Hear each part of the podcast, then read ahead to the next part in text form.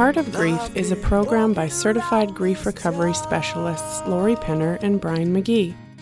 Brian and Lori are not professional counselors. They do not offer therapy. If you are experiencing a crisis, please reach out to your local emergency or healthcare providers. What Lori and Brian offer in this podcast is an authentic, personal familiarity with the pain of loss and a straightforward approach to recovery that has proven transformative in the lives of thousands of grievers. As proud sponsors of the Grief Recovery Method programs, Martin Brothers Funeral Chapels in Lethbridge, Alberta, are pleased to partner with Brian and Lori to bring you this podcast. We hope our listeners will discover genuine, practical help and encouragement.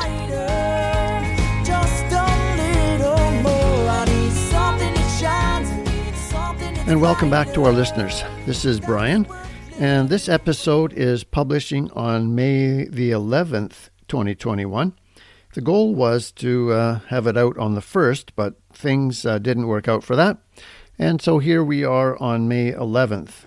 So many years ago, I took part in a Bible study program titled, What Do You Do When You Don't Know What to Do? I remember it being a good study, but what I remember most is the title. I think our topic for today's program deserves a similar title. What do you say when you don't know what to say? I hope the title will be memorable to you. I also hope there will be just a few very helpful things in our content as well. Some things you can remember and take with you into what can be awkward conversations. When someone we know has experienced a loss, either through a death or some other difficult change or ending in their lives, we want to respond to them in appropriate ways. We want to say and do things that will help, not hurt. What is very common, however, is that we don't know for sure what those helpful things are, and that bothers us. We anticipate seeing our person at some point, and we might even dread it.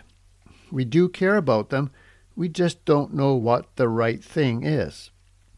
As I reflect on my own experiences with this, I think I have usually got by okay with just a simple, brief expression of condolence, such as, I'm sorry for your loss. Being normally short on words in social settings has probably served me well in that way. However, I know there have been situations where I have been expected to say more, and have, and have totally missed the mark. This causes me some regret. If that rings true for you, then join the club. The club of most people, we who feel inadequate addressing grief.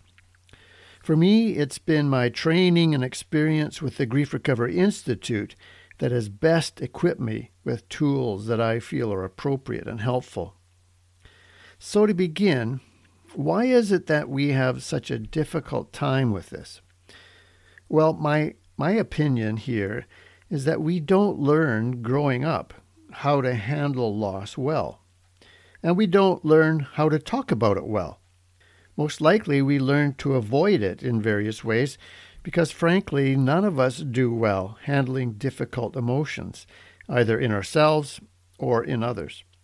What we end up doing and saying is just what we heard and observed others, the adults in our lives, doing and saying as we grew up.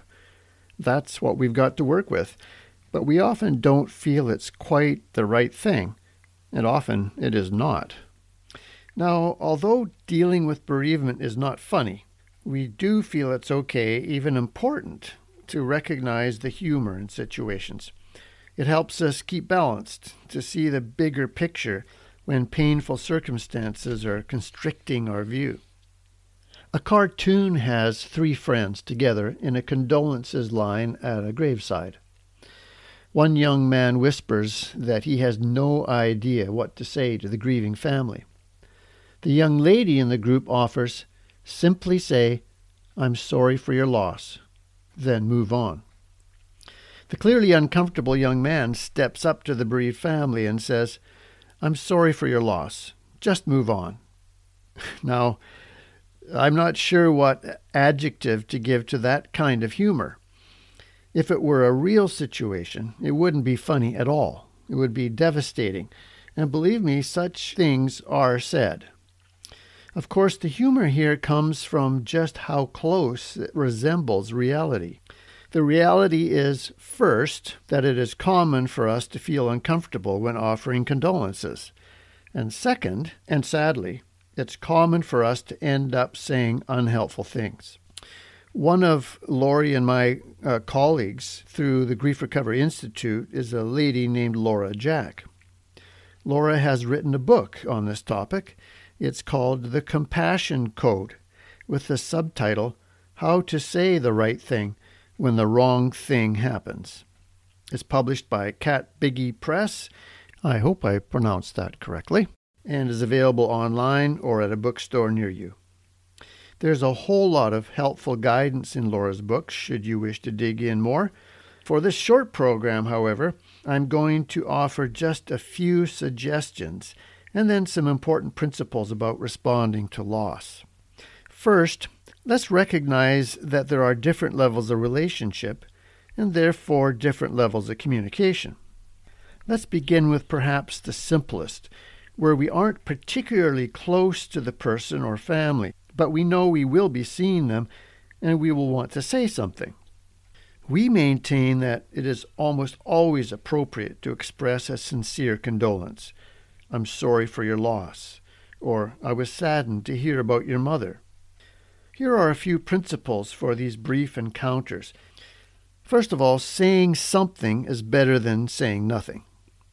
Even the simplest expressions, when offered sincerely, are appreciated and appropriate. On the other hand, a head nod, or a handshake, or even a hug when allowed, without words is often received as uncaring and perfunctory. When we are struggling with what to say, it may seem more honest to say nothing. However, it doesn't come across that way to the griever. Better to admit, I just don't know what to say, but I want you to know I'm sorry you're having to go through this. Secondly, mention the person or the loss. I'm sorry to hear not just about your loss, but I'm sorry to hear about your mom, or I'm sorry to hear that your job has ended. Thirdly, be personal, if possible, as possible. Something particular about the person as it relates to you. So, your brother was a great neighbor, always friendly and looking for ways to help out. Then here are a few things to avoid. First of all, stay clear of telling your own loss story. That may be okay later on, but initially, let it remain about them and their current loss. Then, connected to this is, don't tell them you know how they feel. Though you may have had a similar loss experience, none of us can really know how someone else feels. Every relationship is unique, so every loss is accompanied by unique feelings. We certainly do know how we felt uh, at times of our significant losses, and there may be a, a point in time when we're relating to another person when it's okay to share those things. But even then, we really don't know how they're feeling, and so we don't want to suggest that we do. Rather than, I know how you feel, it's more helpful and more accurate to say something like, I can't imagine how you're feeling. Thirdly, stay away from offering suggestions or advice. First off, it's not advice that a grieving person needs. It's simply to be recognized and supported. Second, most of the advice we tend to offer is not helpful. Research tells us that a huge percentage of the comments and suggestions received by grievers early following a loss is found to be unhelpful. And four, here's a caution that Lori asked me to be sure to include. Avoid comments that begin with at least.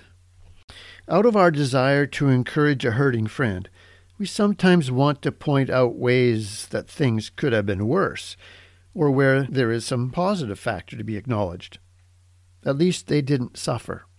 Or at least you have a supportive family nearby. Or at least you're young and can start again. As much as the things we mention may be true and positive in themselves, they are totally secondary to the loss. They have the effect of dismissing the particular hurt the person is going through. It can give the impression that the griever ought to be shifting their thinking towards something positive, when what they need is to be assured that it's okay not to be okay. And of course, that phrase coming from the popular book by Megan Devine, and also, by the way, from a South Korean T V drama, which I know nothing about. The most important things are to be there, be brief, be sincere, and be personal when it's applicable. We can do our best and still miss the mark with someone, of course. More than once, I've become aware of this myself. And I think the important thing here is that when we feel we've been short of helpful, to simply look for an opportunity to tell the person, apologize, and reiterate our care for them. Usually these conversations occur when there is a closer, continuing relationship with the griever or the family, where further visits are likely. Again, we may feel hesitant in these situations, not knowing what to do or say or how to be of help. Too often, as a result, those grieving are left alone for quite a while following the initial support. That can be very hard and isolating for them. Here are some ideas for those follow-up conversations. The first thing to know is that, for the most part, people want to be allowed to talk about their loss. If it was a death, they want to talk about the person who died. You may ask if you could drop over or meet somewhere when they feel open to it. It's good when you can suggest a time and a place. Then simply ask if they would like to talk about what happened or about the person that died. Please don't make the offer if you aren't in a position to give some time for it. Then simply go with what they say. Maybe at the moment they'd prefer to hear about what's going on in your life and talk about other things. Let that be okay as well. If they want to talk, our role is simply to listen. We don't need to advise or compare losses or offer ideas about how long they might be feeling bad. If we knew the deceased, it would be okay to share some things from our memories. Often the best we have to offer is an admission that we don't have any advice, but we are available to listen. Always thank the person for sharing with you. You may be surprised at how appreciative they are to have simply been heard, without interruption, without suggestions of how they might move on with their life. There is much more that can potentially take place in an ongoing supportive relationship. Laura Jack covers this very well in her book mentioned earlier. There are also some great blogs on the Grief Recovery Institute website. You can check the links in our program notes for those. Then finally, I want to talk briefly about how best to offer help. Often we want to provide some practical help or support to a bereaved friend or neighbor. There are some preferred ways to approach this. Here I'm going to draw from a little brochure titled The Art of Condolence, that is taken from an article by John Spade on Life dot com. John is summarizing an interview he had with Russell Friedman, co-founder of the Grief Recovery Institute. The first suggestion is to avoid putting the onus on the griever with the assurance that you're there for them and they should let you know if there's anything you can do. This leaves them with the work of remembering your offer and wondering what and when might be okay. Simply put, they're not likely to call. So be more specific with your offer. If it's food-related, for example, ask what would help them most. Be prepared to suggest a particular day and meal. Then Russell suggests keep your offers right-sized. Look for the things that are in keeping with the level of relationship you have with the person. Rather than promises of large blocks of time or regular visits, maybe there's one particular errand you could run for them, or an occasional phone call. When there are children involved, perhaps it means avoiding a promise of regular babysitting, but a willingness to help on occasion when the person has a meeting to go to. The goal is meaningful and practical care, while keeping it workable for you, and, as Russell puts it, without crowding the bereaved. Well, that's about it for our What to Say When You Don't Know What to Say program. As always with this show, our desire is to begin with some honest conversation and to offer some starting places with proven helpful ideas. I hope we've achieved that for you today. I sincerely hope you will feel just a bit more confident the next time you're in conversation with a hurting friend.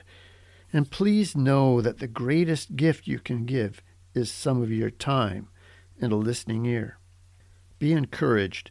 You have a lot to offer. Thank you for caring.